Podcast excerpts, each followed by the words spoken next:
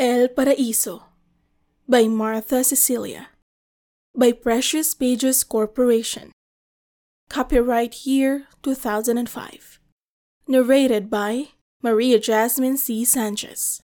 Chapter 2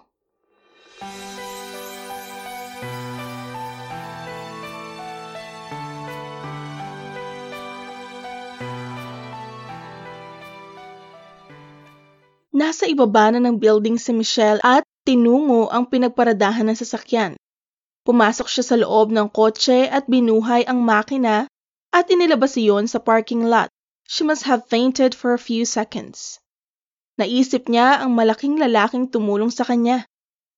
She felt so ill that she didn't care who had been there to help her. Kahit paano'y ipinagpasalamat niyang hindi ito masamang tao though he was rude and impertinent. Subalit hindi niya maikailang ang init mula sa katawan nito'y tila nagbigay sa kanya ng kaginhawahan. She really had purposely leaned on him, reveling his warmth and male scent. That surprised her. Paano niya nagawa yun? May kasintahan siya at nagpaplano ng magpakasal. Ang tanging dahilan niya para sa ginaway ang pagsama ng katawan niya. She knew he was tall and big, but she hadn't expected him to be good looking too, and young. He must be around 29 or 30. At kamamatay lang ng mga magulang niya at kasalukuyan siyang namimighati. At sa pangyayaring hindi niya alam kung ano ang gagawin niya sa buhay niya ngayong kahit ang sariling bahay nila ay hindi niya pag-aari. And that must be the reason. She was vulnerable, human needing human. She sighed miserably. Ano man ang dahilan, tapos na yon. Hindi na sila magtatagpong muli. May mas mabigat siyang suliraning kinakaharap. Nang hapong iyon ay bisita ni Michelle ang kasintahang si Dexter. Ipinagtapat niya rito ang resulta na naging pag-uusap nila ni Attorney Moral. It is just money, Michelle. Wika ni Dexter sa kanya at kinabig siya payakap. I will provide for you. Palilipasin lang natin ang babang luksa sa pagkamatay ng mga magulang mo at mamamanhikan kami ni Papa at Mama sa lola digna mo. Nabanggit ko na sa kanila yan at wala silang tutol. Puno ng pasasalamat at pagmamahal ang tinging ibinigay niya sa kasintahan at humilig sa balikat nito. Ikinagalak niya ang pagdating nito sa araw na yon. Nabantuan niyon ang pamimighating nararamdaman niya. Hindi niya gustong lubusang iasa sa kasintahan ang lahat, but looking at it now, she really had nothing. Her parents gone. She had no money. She only had Dexter, his love and his support. It wasn't even a will, Dexter, She said in a weary voice. Kung hindi pagbibigay impormasyon sa akin ni Attorney Moral ng mga ari-arian ni Papa at kung saan napunta ang mga yun. Don't worry yourself about that. Anito, kapag nakasal tayo, hindi mo kailangan kahit ang bahay na ito. Magtatayo tayo ng sarili natin. Kahit papaano ay napangiti siya roon. Subalit, ang atensyon nila ay nakuha sa paghinto ng isang sasakyan sa tapat ng bahay. Nasa balkon sila at agad na nakita ang pagbaba sa taxi ng isang pamilyar na bulto. Here comes your grandmother. Usal ni Dexter sa kanya. Maliliwanagan na natin ang lahat. Sinundan nila ng tingin ang pagpanhik ni Digna Verano sa balkon. Nakatiim ang anyo nito na hindi na pinagtatakhan ni Michelle. Wala siyang natatanda ang nakita niya itong ngumiti. Good morning, Mrs. Verano. Bati ni Dexter. Bahagya ng tinanguan ni Digna si Dexter. Ang mga mata nito'y diretso kay Michelle. She had expected her grandmother to be sympathetic. Dalawa na lang silang natitira, pero kahit sa tatlong araw na burol ng mga magulang ay ni hindi siya nito nilapitan. Her grief was for her son only. Digna Verano was a retired government employee and was living on her pension in an expensive apartment in the vicinity of Marikina. She was tall and bony and must be in her early 70s. Ang buhok nito ay mahigpit na nakabanat patalikod at nakapusod. She always wore dark colored blouses and skirts. The style was as old and austere as this old woman. Ang kalamigan ng pakikitungo ni Digna Verano sa kanya mula pa sa pagkabata niya ay hindi niya naiintindihan. Wala siyang natatanda ang pagkakataon na magiliw ito sa kanya kahit man lang sa pakitang tao. Kinalakhan na niyang magagalitin at masungit ito sa kanya. At kahit kay Emma ay ganun din ang pagkikitungo nito lalo na kapag hindi kaharap si Amador. Nang itanong niya sa ina kung bakit ganoon ang ugali ng Abela, ay bali walang tumawa si Emma. Her mother's laugh had been more of a sneer than amusement. Ayon dito ay talagang ganoon daw ang matatanda at huwag nang pansinin. Napag-alaman kong nagkausap na kayo ni Attorney Moral kanina umaga. Simula ni Digna na pumutol sa pagsusuri niya rito. Alam ni Michelle na hindi ito magtutungo roon kung walang ipararating sa kanya. Tumango siya. We've talked. At maliwanag na naipahatid sa iyo ni Attorney Moral ang dapat mong malaman tungkol sa mga ari-arian ng aking anak, Michelle. Iyan nga po ang gusto kong linawin dahil walang iniwan kahit na ano sa akin si Papa. Hindi katakatakang walang iniwan sa iyo ang aking anak, Digna said, cutting her off. Dahil hindi ka naman isang verano. Ano bang sinasabi ninyo, Lola Digna? Kunot ang noong nagkatinginan sila ni Dexter. Huwag mo akong tawaging Lola Digna, Michelle. Hindi kita apo. Wala akong apo.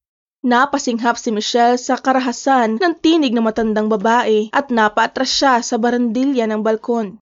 Hindi agad rumihistro sa isip niya ang mga sinabi nito. Mrs. Verano, Dexter said soothingly, I know you are upset. You've just lost your son and daughter-in-law. Naintindihan namin ni Michelle ang damdamin ninyo. But she'd lost her parents too. Daughter-in-law? Her laugh was mocking. Kahit kailan ay hindi ko itinuring na manugang si Emma. Mrs. Verano, Tinitigan ni Digna si Dexter. Umangat ang isang manipis at guhitang kilay nito. Kung ako ikaw, binata, susuriin ko munang mabuti ang uri ng pagkatao ng babaeng binabalak kong pakasalan. Natitiyak kong nais ng mga magulang mo na ang mapangasawa mo ay mula sa marangal na angkan. Michelle gasped. Lola Digna, please, why are you doing this? Marahan ang ginawang pagharap nito sa kanya. Hindi ka nakikinig, Michelle. Hindi kita apo. Kinasuklaman ko ang araw na inuwi ka ni Emma sa bahay na ito na ipinundan ng aking asawa. Nang dahil sa kahibangan ng aking anak kay Emma, ay pinili niyang tanggapin ka rito. Kahit na ang kapalit niyon ay ang pag-alis ko sa sarili kong tahanan dahil hindi ko kayang tagalan ang presensya niyo ni Emma sa pamamahay ko. Anong ibig ninyo sabihin? Ang kalupitan na ipinahayag nito ay unti-unti nang rumerehistro sa namimighating isip niya. Hindi ka anak ni Amador. Hindi totoo ang sinasabi mo. Tanggi niya. Pero sa isipan niya ay kumislap ang anyo ni Amador at ang malamig na pakikitungo nito sa kanya mula sa pagkabata. Emma was a rape victim and was almost killed by her rapist, Digna said ruthlessly. Nagtagpo sila ni Amador sa courthouse kung saan dinidinig ang kaso ni Emma laban sa lumapastangan sa kanya. Isang kasong walang patutunguhan dahil masalapi ang kalaban at nabili ang abogado niyang sampay bakod. Subalit ang anak ko'y nabighani kay Emma sa una pa lang na pagkikita niya rito. Hindi ako makapaniwalang papatulan ni Amador ang ganong uri ng babae. She was brutally raped and was hospitalized for a month. Sa korte ay iniladlad niya sa publiko ang nangyari sa kanya. Napaungol sa matinding panlulumo si Michelle. Hindi niya gustong paniwalaan ang naririnig. Digna was telling her all this out of spite. Iniisip mo bang gawa-gawa ko lang ang sinasabi ko sa'yo? Tanong nito na tila nababasa sa mukha niya ang laman ng isip niya. May dinukot ito sa bag na nakasabit sa mga balikat nito. Heto ang katunayan ng mga sinasabi ko. Ilang clippings yan mula sa mga periodiko ng mga pangyayari tungkol sa pagkakarape ni Emma. Malaking salapi ang ginasta ni Amador upang patahimikin ng media. Salaping halos ikasaid ng naiwan sa akin ng aking asawa dahil hindi ko kayang tanggihan ang aking anak sa kabila ng lahat. Inihagis nito ang brown envelope sa wicker table na nasa harap niya. Napakislot si Michelle sa pagbagsak ng envelope sa silya. Niyuko niya ito sa nanlalaking mga mata na tila ba anumang sandali ay may lalabas doong kobra at tutuklawin siya. Nang damputin ni Dexter ang envelope ay gusto niya itong awatin subalit walang tinig na lumabas sa bibig niya. Her mother had been a rape victim, and yet Amador had loved Emma so much. Kung mayroon mang mahalaga sa ama niya ay ang kanyang ina yun. Her father's life had revolved around Emma, so that when she died, it was as if Amador had lost his will to live. His accident was almost a suicide. Nadaya sa panlabas na anyo ang anak ko. Emma would have lost her case against her rapist had it not been for my son. He had begged his employer to take Emma's case. And then my stupid son married her a few months later.